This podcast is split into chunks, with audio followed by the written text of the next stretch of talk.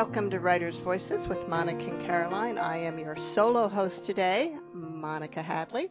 And our guest today on Writers Voices is Carey Winfrey. He is a veteran American journalist who's worked in a number of media outlets throughout his career, including Time, the New York Times, WNET, and CBS Cable, among others. He was the founding editor of Memories magazine and the former editor in chief of Cuisine, American Health, and Smithsonian magazines. He's a part time resident of Key West, and that is what we're talking about today. It is a collection of essays edited by Carey called Key West Sketches Writers at Mile Zero.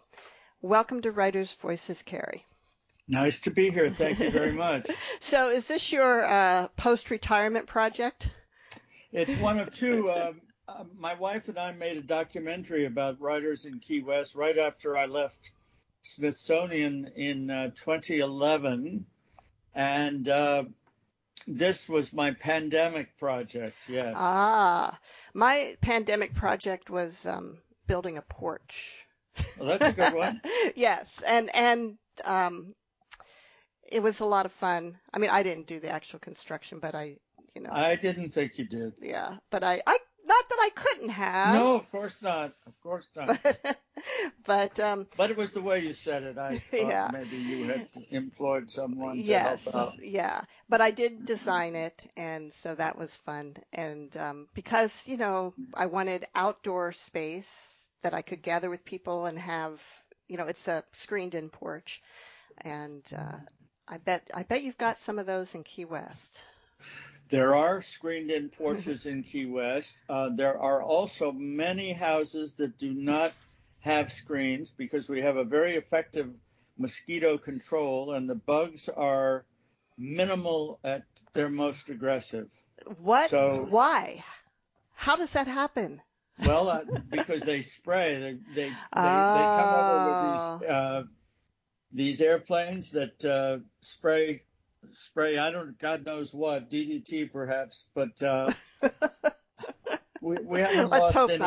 We haven't lost any citizens to that, to my knowledge. Uh, but but the ski, mosquitoes keep uh, keep to themselves, and we have mosquito control people who come around every uh, few weeks knock on the door and ask to see your back law backyard to make sure there's no standing water. It's pretty good. Oh wow. Pretty good. I imagine that without that insects would be an issue.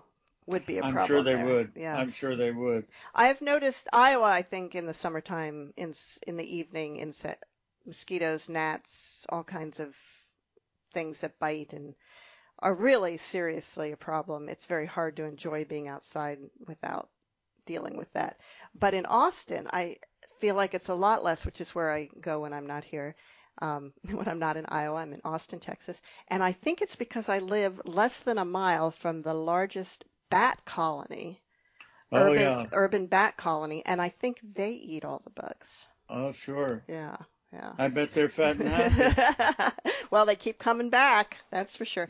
So, Carey, what is it about Key West that draws so many writers? And who are some of the writers who have lived there and who are featured in this in this book? Well, they're they're that's two different categories because the writers that drew people to Key West were primarily Ernest Hemingway, of course, Tennessee Williams, Elizabeth Bishop, people like that who are no longer, alas, with us. And this book uh, tapped the existing writers in Key West, about about 50, um, who either remembered them or knew them, or some of the many other writers who uh, visited the island, including the poet laureate Richard Wilbur, and John Malcolm Brinnin, and now we have Phyllis Rose, we have Judy Blume, who many people uh, grew up on, and it's quite a quite a lively colony. And uh, when when my wife and I first started spending half the year in Key West, uh, afraid that my mind would quickly go to mush, we made a documentary film where we got to know most of these writers. So when the Key West Literary Seminar, on whose board I am most honored to serve, uh, bought Elizabeth poet Elizabeth Bishop's house in 2019, right before the pandemic, um, and began a million dollar renovation and had a million dollar uh, mortgage. I tapped these writers that I'd met doing the film um, to donate or write a piece for a collection I naively wanted to put together. I say naively because it turned out to be more work than I anticipated. Um, uh, and they all complied. They all wow. said, sure, be happy to help. So um, all the proceeds from uh, the all the writers' pro- proceeds and authors' proceeds and my proceeds go to support this uh, beautiful uh, house that Elizabeth Bishop lived in from 1938 to 1946, I believe. Pretty wow. close to that. Wow. Why, though, did so many writers come to Key West in the first place? Well, a lot were attracted uh, by the fact that Hemingway kind of put it on the map as yeah. far as literarily. It was also cheap in those days. It's no longer cheap. Um, and uh, the word got around that it was it was it was convivial uh, to writers. The weather was good, um, and they just uh, it became a kind of magnet. In fact, if there's a theme in both the documentary and the book, it's why has Key West become such a magnet? So I gave you the short answer, but the the long answer would take uh, quite a few hours, I think. the long answer: read the book. yeah, that's right. Very good. Yeah. You said it, not me. well, it's it's a great, it's really intriguing. Every essay, they're very different.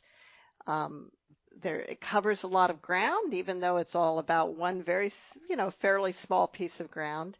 For anyone who's not familiar with Key West, can you describe where and what it is?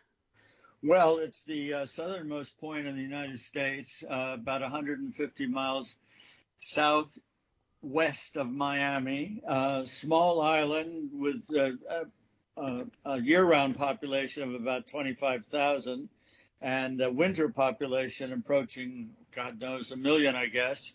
Uh, people trying to escape the frigid north. Um, at the risk of uh, blowing my own horn, which I'm uh, uncomfortable doing, I wanted to say that yes, it's an interesting collection, but unlike most anthologies, it has a kind of narrative arc which just which starts with something I'm going to read later, the discovery of Key West.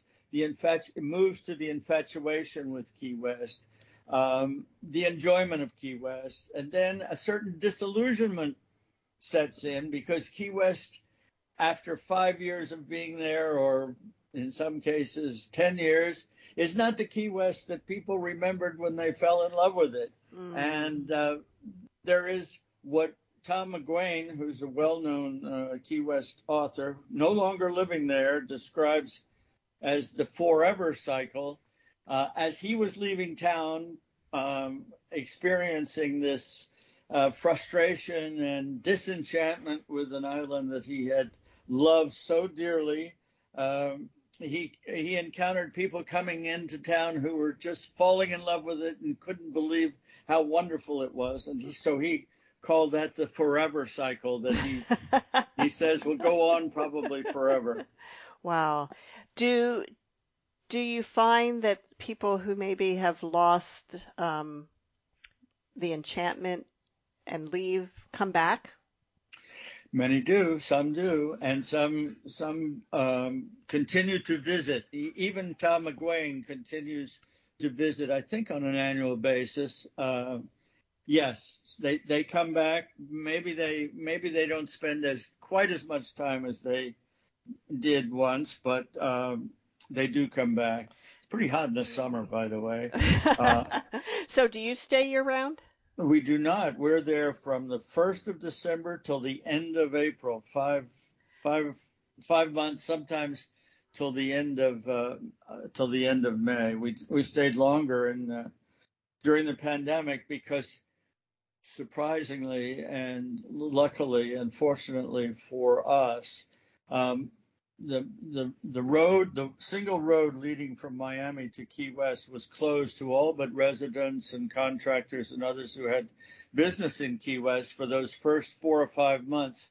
And the island resumed what it must have been like in the early years, in the 40s and 50s. It was very quiet. There were no tourists. There were very few cars. It was, it was, I, I, I hesitate to say this because the pandemic caused so much suffering with so many people, but it was um, it was heavenly in, in the first few months of the pandemic in Key West. Wow. So we stayed longer. So where do you live the rest of the year? We live about 95 miles north of New York City in uh, Dutchess County, New York, which uh, we, which runs from the Hudson River to Connecticut we're very close to the Connecticut uh, border, about seven miles, I guess, but as the crow flies. And uh, it's beautiful. It's it describes itself as the foothills of the Berkshire Mountains. So it's this beautiful rolling uh, countryside with a lot of horses and cows, and it's very rural and very different from uh, from Key West. It sounds like kind of polar opposites. it is polar opposites, but I I often say that I live in my two favorite places in the world, so wow. I, I consider myself very lucky. What initially took you to Key West? Well, I grew up uh, in Miami, of all places. My father trained racehorses. We go to Miami in the winter and New York in the summer. So I was a snowbird from early, early days. And my wife uh, was not a fan of Florida. And when we went there just on a, a President's Weekend four day visit, which we had gotten in the habit of doing on President's Day week, President's Weekend, uh, she said, "Oh, this isn't like Florida. I could I could live here. And she says I immediately grabbed her hand and dragged her to the real estate office. I don't remember it quite that way, but, but that's uh, that's that that's the family lore, and I'll I'll stick with it. So, Key West is known for being welcoming to eccentrics. It's welcoming to. I would say Key West is very accepting of all sorts of people. In fact, the gay population helped. First of all, I should back up and say Key West has gone through many booms and busts over the years. And it, when the Navy pulled out in 1977, the place was really hurting. It was derelict. And uh, the the reputation, perhaps fueled in part by the knowledge that Tennessee Williams lived there. Um, the reputation was that they were very, that the town was very accepting to all manner of interesting and eccentric people, including gay, the gay population. And gay people, mostly men, but many gay women, lesbians, uh, began going to Key West and investing in these houses and doing them over and really brought the brought the patient back to life. And uh, we're very, very grateful. Now, uh, gays can go anywhere almost in this country and, and find uh, acceptance. But there's still a, a, a, significant gay population who bring a lot of uh, creativity and joy to the island. So we're very we're very happy about uh, its acceptance. And when my friends and I are usually are, are asked about what it is about Key West, we either mention the weather or the acceptance of uh, of so many different kinds of people. And I I would I just put them in reverse order, but uh, but uh, but though that's very it's very important and it's a very important aspect and it's a theme that runs through this uh, this book that we put together that I put together. Well, we because so many contributors, 50 some I think, wow. um, donated, or about half of the pieces were written for the book, and about half had been published uh, elsewhere or earlier. Tell me about some of the writers in the book. You mentioned Judy Blume and her essay about opening an independent bookstore was one of my favorites. Right. Judy is, for those who aren't familiar with her, a um, very prolific writer for young people, and um, and she has written adult books as well. But she's she's loving uh, her bookstore, and she's very she's very happy that she doesn't have to struggle with blank pages anymore. so I'll just I'll just read some of the uh, people, wonderful writers who are represented here. Joy Williams, who is a phenomenal short story writer. Pico Iyer is a, is a great uh, journalist and travel writer. Barbara Ehrenreich, who unfortunately died a couple of years ago.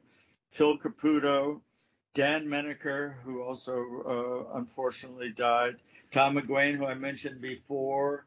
Uh, Paul Hendrickson, who teaches uh, writing at the University of Pennsylvania. Um, Thomas Travisano, who wrote the uh, the standard biography of poet Elizabeth Bishop, um, John Leslie, Phyllis Rose, who is a noted literary critic and uh, nonfiction writer, Alison Lurie, who unfortunately died a couple of years ago also. In fact, we got to Key West uh, um, well, we bought our first house there in uh, in 1999, or the last millennium, as I sometimes say. um, but we didn't. I didn't retire until 2011, and uh, the some of the more prominent writers were already uh, beginning to uh, face uh, older age, and uh, many of the many of those that I tapped to do this book died during the preparation of it, including Alison Lurie, who was wonderful. Um, James Merrill is profiled in the book, so there's a poem by by him. Uh, similarly, John Malcolm Brinnin. Ann Beattie is in the book. Many know her from her wonderful uh, short stories in uh, in the New Yorker. Hal Crowther, Glenn Frankel, uh, Michael Mewshaw, uh, Bill Wright, whose idea of whose idea this book was, not quite in its present form. He wanted to write the entire book, a series of sketches, similar to John Hersey's um, wonderful book on Key West called Key West Tales, which is describes the previous uh, generation. So we have a lot of wonderful writers, and uh, I, am I'm, I'm very uh, pleased that so many were so generous with their time and their work. Okay, so I have to ask because all these people seem very accomplished, very well published. There must be writers there who live in Key West or have it or their you know association with Key West that you did not ask to contribute. Did you get any any uh, hurt yeah, feelings from I, that? There were a few I didn't ask, and I'm sure that I won't be invited to any of their uh, dinner parties. Uh, but uh, I did ask the, those who um, I knew personally, for the most part, and those who uh, were best known to the world at large, um, as well as a few who are not as well known that are represented in the book, because uh, they wrote so nicely for me. We did we did uh, get a few pieces that uh, that uh, we did not run for a variety of reasons, but uh, most of the most of the things that I commissioned are in the book. How do how do you handle that if if you decide not to include something? I mean, it's a small town in a way. You know, it's a when everyone's there, it's not so small, but you know, it sounds like pretty a lot of the writers know each other. Well, they do, they do, and uh, I, I tried to handle it as tactfully and uh, delicately and uh, uh, uh, with with the greatest uh, thanks that I could uh, squeeze into a single email. But uh, yes, everyone's uh, disappointed when something they write is not accepted, and that's happened to me a few yeah. times in my career. So I, I know what it's like, and I yeah. also know that you get you get past it, and you blame you blame the editors for for not appreciating your work, and that's that's fine. If they want to blame me, that's fine too. Yeah. But they're not many. They're not many. we did have to. Uh, we there at one point uh, there was a whole section. It's it's now in two sections. The book is now in two sections. Uh, one called Island Fever, and the other a series of profiles of of the Hemingways and Tennessee Williams and and people of that stature who are associated with Key West who are no longer uh, alive. Uh, but there was a third section of short stories oh. that uh, the publisher uh, felt was going to make the book uh, too long and could be done away with. I'm hoping, I'm hoping that we'll get a uh, a second book. A second book. Exactly. Yeah. Yeah, that would be nice. That would be nice. Yeah. Of course, this one has to do uh, extremely well first, so I'm counting on you to make that happen. well, we'll do what we can. You're, All right. you're listening to Writers' Voices, and our guest today is Carey Winfrey, author or editor of the anthology Key West Sketches Writers at Mile Zero. Now, do you have an essay in this book? Well, I have an introduction. Uh, I, I, I, have an introduction. Um, and I, having been a magazine editor for uh, many years, uh, 20, I guess, um, my hand is, uh, uh, my hand is, uh, involved in most of the pieces in the book. I either did some cutting or some rearranging and did some suggesting. so I feel well, I feel well represented. but I, as a writer myself, and, uh, and once upon a time, um, and an okay one, but not a great one, I discovered that editing uh, was not only easier but paid better. So I've been an editor. I've been an editor now, more of an editor than a writer for uh, a quarter of a century, I guess, something like that. I actually find editing to be, um, in a way, more fun it is more fun. It is more fun, and if if uh, if the person that you're editing appreciates what you've done, it yes. can be very satisfying, even if even if it's uh, more anonymous than than uh, than writing. You know, I I've never officially worked as an editor, but I have um, done a lot in my business career. Of course, editing um, my employees' copy for various things uh, and sure. newsletters and so forth. But also, my, my one claim to kind of fame is I had a friend who had a book contract. Um, she's an academic writer with Oxford Press, and I edited mm-hmm. a chapter in her book for her, and she really did appreciate it, you know, because I was able to take what she was, I was able to make it more accessible because right. I did not know that much about the subject. So yeah, so that was fun. It was fun. Yeah. It, re- it reminds me, I used to tele- uh, produce a television documentary series, and we did a documentary on Las Vegas. And George Will was one of the uh, was the host of the of the series, or one of the hosts of there were four hosts of the series. Um, and uh, when he got to Las Vegas, um, he had two tickets to uh, see Elvis Presley in his declining years, vastly overweight, but still put on a terrific uh, show. And uh, George wrote a column about it, and he asked me to read it over the next morning over breakfast. And uh, I made a few suggestions, and from then on, I was hooked uh, to editing. editing. So that's how you got started, huh? That's how I got started. Yeah. I like that. I like yeah, that. I liked it too. Yeah. So, um, if I were to ask you if you had a favorite essay in this book, would you tell me you cannot possibly choose? It's it's like asking if I have a favorite child. Yeah, yeah. Do, or grandchild is more to the point these days. Uh, and I do not. I I assumed as much. But if um if you were going to recommend a one essay for someone to read that might hook them into wanting to read the whole book.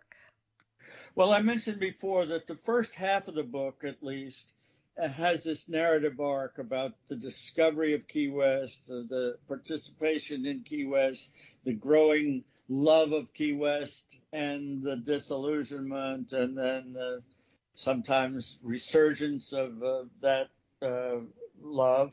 I would say start with the first essay in the book, which I would be uh, thrilled and delighted to read for you.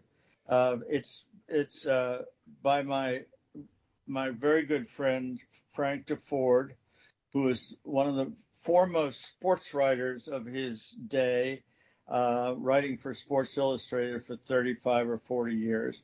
He also did television, and he had a uh, he had a very popular feature, a weekly feature on NPR, uh, where he did commentary on the events of the week or what was going on in his life. And the first essay in Key West Sketches is his uh, recounting his discovery of Key West. And uh, if you'd like, I could read sure, let's let's do that. Okay, it's called Vroom Vroom Vroom. The sound that motorcycles make, but uh, you'll, you'll, understand why. By Frank Deford, um, and this was uh, this was on NPR maybe uh, 10 or 15 years ago. It's very possible to dismiss Key West, as the British say, as just too much by half. I mean, you arrive at the airport and putting on his glasses, and it says, Welcome to the Conch Republic. And everybody is quick to let you know that Key West really isn't Florida, which is to say, it's too good for Florida, or for that matter, too good for any mere state of the union. The taxis are pink, the houses are cutesy poo, and the residents act like only Key West in all the world has a sunset. What a nerve. Yet, for all this snobbery, the main drag, Duval Street, may be the tackiest thoroughfare in all of tourist land. How can any place that is so smug explain away a t-shirt economy and schlocky saloons that look like Disney would have designed them if only Disney designed saloons? And yet, the day I arrived about 15 years ago to do a story for National Geographic magazine, I wasn't moseying around Key West for more than a couple of hours before I found a payphone and called my wife and said, You're going to love this place. as contradictory as that sounds, I suppose that's the point. It is the very contradictions of Key West that make it unique. I mean, this is a subtropical resort by the sea which had to truck in sand to build a beach. You have to go out of town to find a golf course. No golf course in Florida? You might as well have a resort where chickens and deformed cats wander around like they own the place. Oh, yeah, that's Key West, too.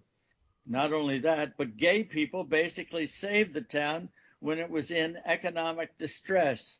In a country that has become so homogenized, so franchisable, so one size fits all, Key West, all right, the conch by God Republic is not only unique, but proud to be different. And I like that. I'm romantic enough to believe that you can't order up ambiance, that the current edition of Key West is founded on its bizarre layers of history.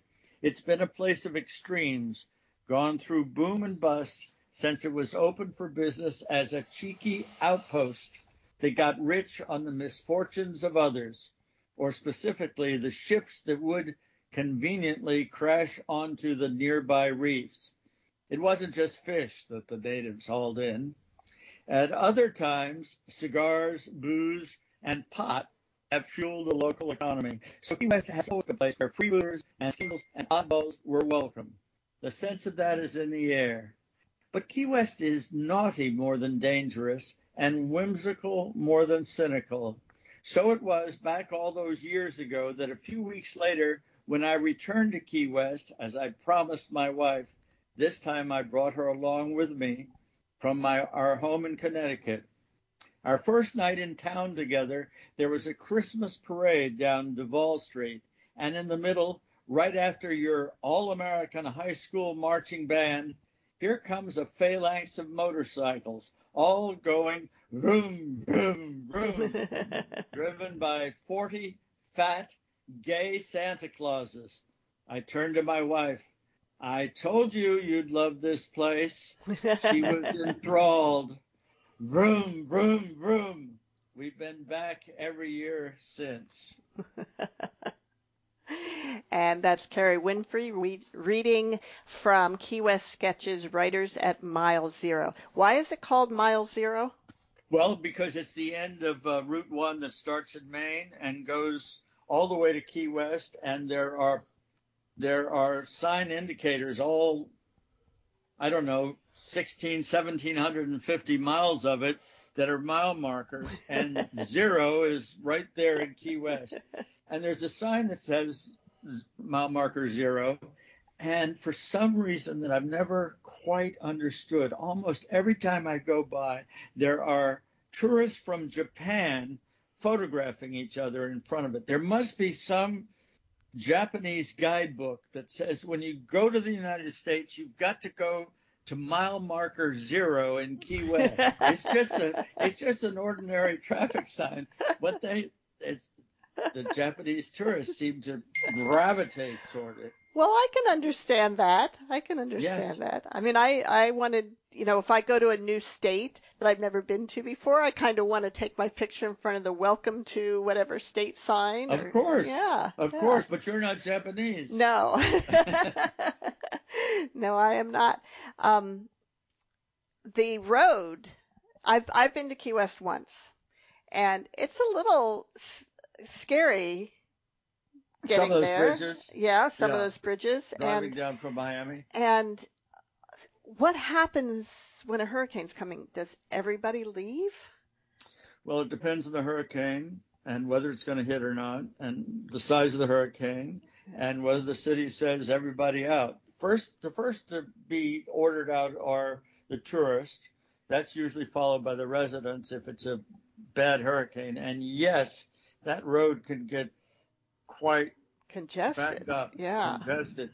So the old timers who have done this before, well, they either stay there against the the orders of the police uh, or the mayor, or they leave at two in the morning and uh, drive the two hours on a on a road that's uh, where the cars are moving along at a good pace. But yes, it's a it's it's a problem. When is hurricane season? Well, it starts uh, the first of June and it ends um, the end of October. So it's June to October. So October. that's when you're not there. It's when I'm not there. Yeah. yeah. It's also it's also extremely and uncomfortably hot in particularly July and August, but also June and September can be very hot. And what's different about the heat in Key West, uh, which the couple of month, a couple of summer months that we have stayed there or tried it out, it gets not that much harder than where I am in New York. It might get up to 94 or 95 degrees day after day, but then it cools off at night to only 87. So you don't get any relief. When it's 80, when it's in the 90s here, the few days of the summer that it is, it cools off into the low 70s or high 60s. So so you don't need air conditioning most of the time. And that's the difference. It's it's uh, it it can be brutal uh, in the summer. Not as brutal as Austin was this summer. I think. Uh, well, I'm sure there there's there's brutality everywhere. We were oh, in uh, we were in London a couple of weeks ago, and uh, the last two days we were there, it was in the mid, it was in the 90s, and the Londoners are not used to this, no. and London does not have much air conditioning, so it was uh, it was pretty brutal. Yeah, yeah, it is. It was so brutal that the very uh, exclusive and uh, traditional Athenaeum Club, of which uh, King Charles is a member, uh, suspended the requirement for ties and coats for two days. well, you know it's really hot when that happens. Yeah, yeah. the Athenaeum lets lets its guard down. You know it's hot. It is interesting how. Fortunately, didn't King Charles didn't show up in shirt sleeves, so it was all right. It, it's interesting how different perspectives can be because I remember years ago back in the last millennium um the I was in Hawaii I was on Oahu and it was in you know the people the native people there thought we were in the middle of a heat wave which it was for them but it was you know low 90s with a sea breeze. Now in Iowa in the summer it doesn't this summer we actually had a lovely summer but you almost always get some days that are triple digits with 80% humidity and no breeze at all. It's like miserable, miserable. It sounds miserable. Yeah, yeah. But our, it's only our, a few days, so we can we we tough it out, and then we, it gets better. But our weather has been strange this summer too, because July and August are almost always dry. Uh, this summer we had rain like we've never seen before, and things are extremely green uh, this time of year. Unusually, usually they're dry and de- they're desiccated and brown, but uh, it's it's uh, so while while so much of the rest of the country and the world is suffering from uh, from climate change, uh, we've been we've been enjoying uh, extra amounts of rain. Yeah, I always joke that um, the Midwest, the upper Midwest, is going to be the winner from climate change because we'll have uh, eventually have beaches. and eventually Key West will be underwater. Yeah, so, now that uh, is that is a problem. Yeah. I have to I, I have to uh, have a few disparaging remarks thrown in about Key West like that because the residents some of the residents will not be happy that this book will bring more people to Key West. Uh, we're we're full. So, uh, so, come down and enjoy it for a few days, but uh, please no more no more uh, buying here. The, the the whole place is going to be underwater in a few years. What? Is it that is it that soon? I mean, it's not that soon, but, but maybe yeah. by the end of the century. Wow. I mean, it's all the waves are already lapping at high tides and when there's storms. The the the waves are all the town is still is already flooding, um, not terribly, but it's it's definitely on its way. And wow. you know, Miami Miami Beach has has had a lot of flooding from the water coming up through the limestone, uh, the ocean coming up through the limestone, they've got terrible problems. So it's definitely happening. Um, fortunately, I'm old enough that I probably won't uh, have to move before I move on. well, maybe eventually it'll be look like Venice. maybe, maybe that would be nice. Yeah. You're listening to Writers' Voices, and our guest today is Carey Winfrey, the editor of Key West Sketches Writers at Mile Zero. So let's talk a little bit more about your process of putting this book together. How long did did it you take to do this? Well, thank you. It took. Uh, it all depends because probably the bulk of the work, the assigning, uh, the uh, commissioning, the the begging, uh, probably most of that was done in the first year. As I mentioned before, I started it right about the time the pandemic started in late 2020. Um, but uh, there was a very intense process of editing with the, my publisher, Blair Publishing in Durham, North Carolina, who were terrific, uh, but uh, not but, but and very conscientious. And they have a they have a process that they follow, a step-by-step process.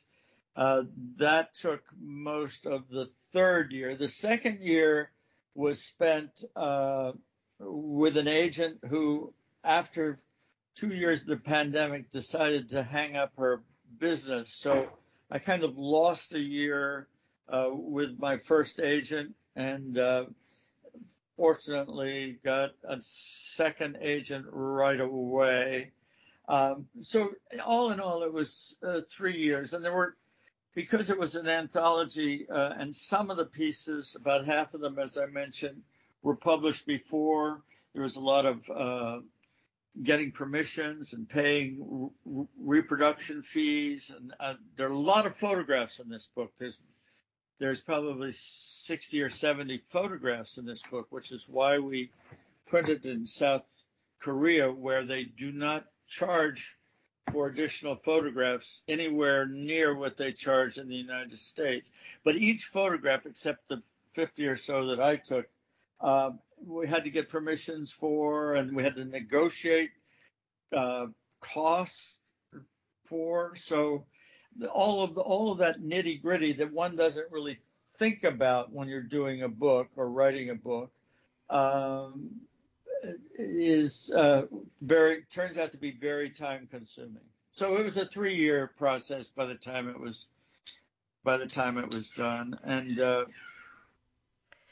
the my immediate um, emotion when I received uh, the copies of the book, I guess six weeks ago, a month ago, something like that, was not oh how wonderful, but enormous relief that it had actually, actually been published, and uh, and uh, so far uh, the folks seem to like it. So I'm I'm I'm beginning to uh, enjoy that aspect of it. Well, well. I, I certainly enjoyed reading it. The um, you know, I, like I said, I've been to Key West once, and it it kind of re-enlivened the memories of that for me. I think it was 2007, maybe when I was there, and um, I found it very charming.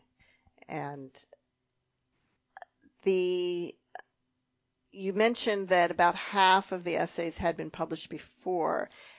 Did you ev- do any editing on those, or did you republish yeah, them I did. as is? I ah. did some editing on on those. Of course, I, I everything I did, I ran back to the author, right. ran by the author for their approval. But I did do some editing, uh, particularly some cutting. Some some went on uh, longer than we really had room for, and I wanted to keep everything reasonably short um, so that it would be lively. And uh, and uh, so yes, there was some editing on those, but uh, n- nothing that uh, nothing that anyone had too much of a problem with. A couple of couple of authors asked for uh, some some changes back to what they had originally written, but that that comes with the uh, territory. That happened at the magazine also one thing I, I enjoyed learning about the cigar shops. Do you want to tell me a little bit, talk a little bit about that? Well, the most uh, the most salient cigar shop in the book is when the poet Elizabeth Bishop was walking by one in 1938 mm, uh, or 39, and she saw this wonderful, if primitive painting in a cigar shop window. She inquired about it and she went in and purchased it for, I think it was $2. And it was by a now much revered and much collected and very valuable, uh, uh, very high priced uh, of his paintings named Gregorio Valdes. And the painting that she bought, the first Valdes that she ever saw, she commissioned a couple of others uh, of her house, the very house that uh, the Key West Literary Seminar seminar bought. Uh, she commissioned from Valdes, and they're wonderful. But this first painting is of a is of a, a single person, I think, with a child carrying a child through a long line of uh, royal palm trees. And that painting uh, was acquired by a, a uh, Elizabeth Bishop scholar by the name of Elizabeth, Alice Quinn, who has donated it uh, to the literary seminar and will hang in the Bishop House, which uh, the renovation of which is near completion, and I believe will be open. Will become the headquarters of the literary seminar, and uh, will be and they'll and the seminar offices will be moving there um, sometime this fall. So that's uh, that's very exciting. Um, so that's that's the cigar shop of particular note, I think. Also, um, the cigar factories. Well, yes, the yes. cigar factories are again part of the boom and bust. After the wreckers, uh, uh, after lighthouses were built and the wreckers could no no longer sustain the booming economy. At one time, it was the highest per capita income in the United States. This is very early on in the eight, late 1800s. After the wrecking business uh, collapsed, uh, they took to uh, harvesting turtles, sea turtles, and by wrecking the, business, it means like scavenging shipwrecks. Exactly, exactly. Maybe intentionally wrecking ships. well, the, the reefs uh, obviated any requirement to. Uh, okay. they did they did the work for uh, them, but I, I imagine there must have been some resistance from the wreckers to the uh, to the building of the uh, of the lighthouse that uh, served for uh, a century or so. Um, but there was then then came the the turtle harvesting, and then came uh, cigar uh, factories, uh, particularly um, after uh, Cuba, after we imposed restrictions on the importation of cigars from Cuba, many many Cuban cigar makers moved to Key West, and uh, that is uh, that that is uh, described in the book as well.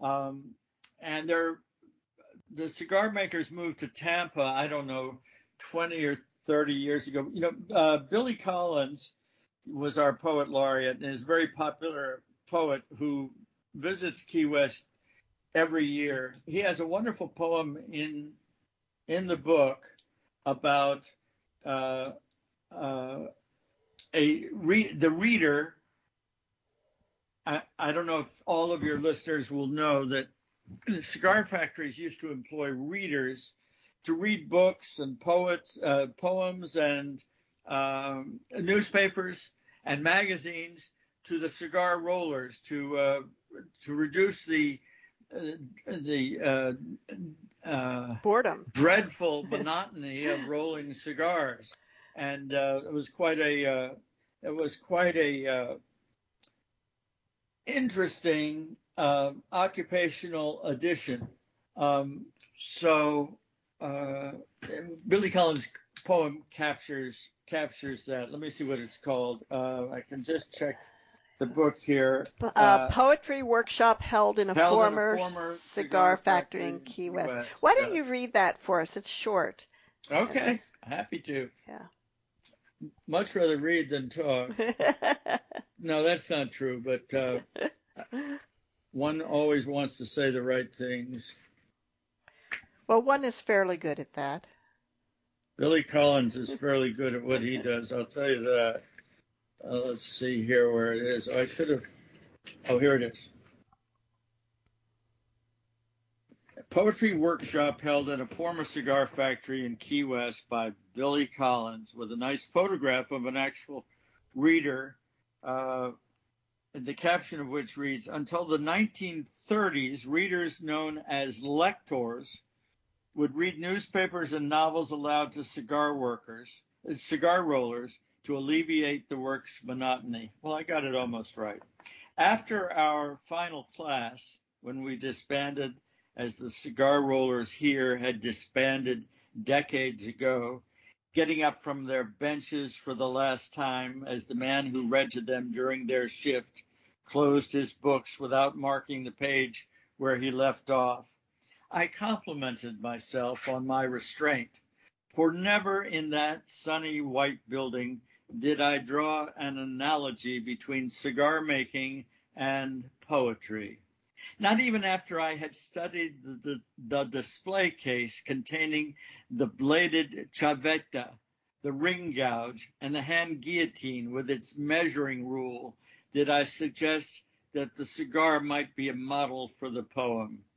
Nor did I ever cite the exemplary industry of those anonymous rollers and cutters, the best producing 300 cigars in a day compared to three flawless poems in a lifetime, if you're lucky, who work the broad leaves of tobacco into cylinders ready to be held lightly in the hand.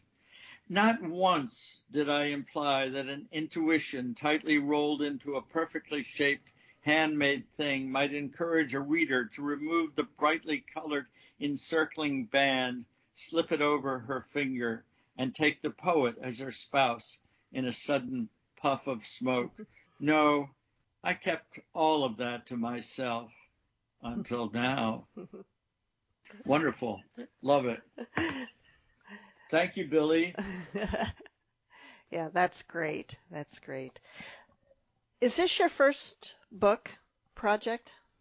No, I no, I wrote I wrote I'm embarrassed to say that I wrote a memoir uh, when I was 25, I think, which if you could see me now, you would realize was a long time ago, more than half a century. It was called Starts and Finishes, and it was about growing up partly around the racetrack. Um, and my friend, my Key West friend, John Leslie, who is a wonderful plotmeister, a wonderful plotter, and I wrote a a uh, political thriller, a sort of what if novel, um, right before Hillary Clinton was planning to win the election, because it was about a the first woman elected president of the United States who, not Hillary Clinton, but this fictional character, uh, had a an aneurysm a few days before her inauguration and had to step aside while her vice president, who had a dark secret in his past, um, wrestled with the idea of stepping up to the presidency and uh, fearing, as he did, uh, that his dark secret would come to light. Um, I won't plug it, but I will tell you the title. It was called Hail to the Chief, and it's still available on uh, on Amazon. so unfortunately, unfortunately, our agent uh, died shortly after she took took on the job of selling it. So we wound up self-publishing it. But uh, thanks to John, who would would always tell me what happened next, because I was not very good at figuring that out. Uh, uh, we did get it. We did get it published. I mean, we published it ourselves. What am I saying? you mentioned that with this book, your agent retired kind of midstream. And, well, an agent did. An agent, who... an agent. And how were you able to find another agent quickly? Is it because of your long history as in the, you know, journalism? It had nothing and... to do with me. My good friend Meg Cabot, who who wrote the Princess Diaries and about 5,000 other books. She's the most prolific person I've ever met in my life, uh, and is on the seminar board with me and is a wonderful person. And is a uh, contributor uh, to this. And is a contributor to yes. this. Yes. Uh, she took an anecdote that she talked about in the document into a, a wonderful little vignette. Um, put me in touch with her agent and said nice things about me and the project to her agent, Laura Langlie, who represented the book. So that was great. So, how close knit is the writing community in Key West? Well, I think it's very close knit. Almost everyone knows everyone, all the writers, and uh, they sometimes we call them the usual suspects, show up at uh, at various uh, libations and events and dinner parties. No, it's a very tight knit community, and it is a very non hierarchical community. It doesn't matter if you're a best selling author or a first time writer, you are encouraged and accepted and welcomed uh, in a way that those writers who have a lot more experience with publishing than I do say is unique to Key West and is part of that acceptance, I think, that we were talking about earlier.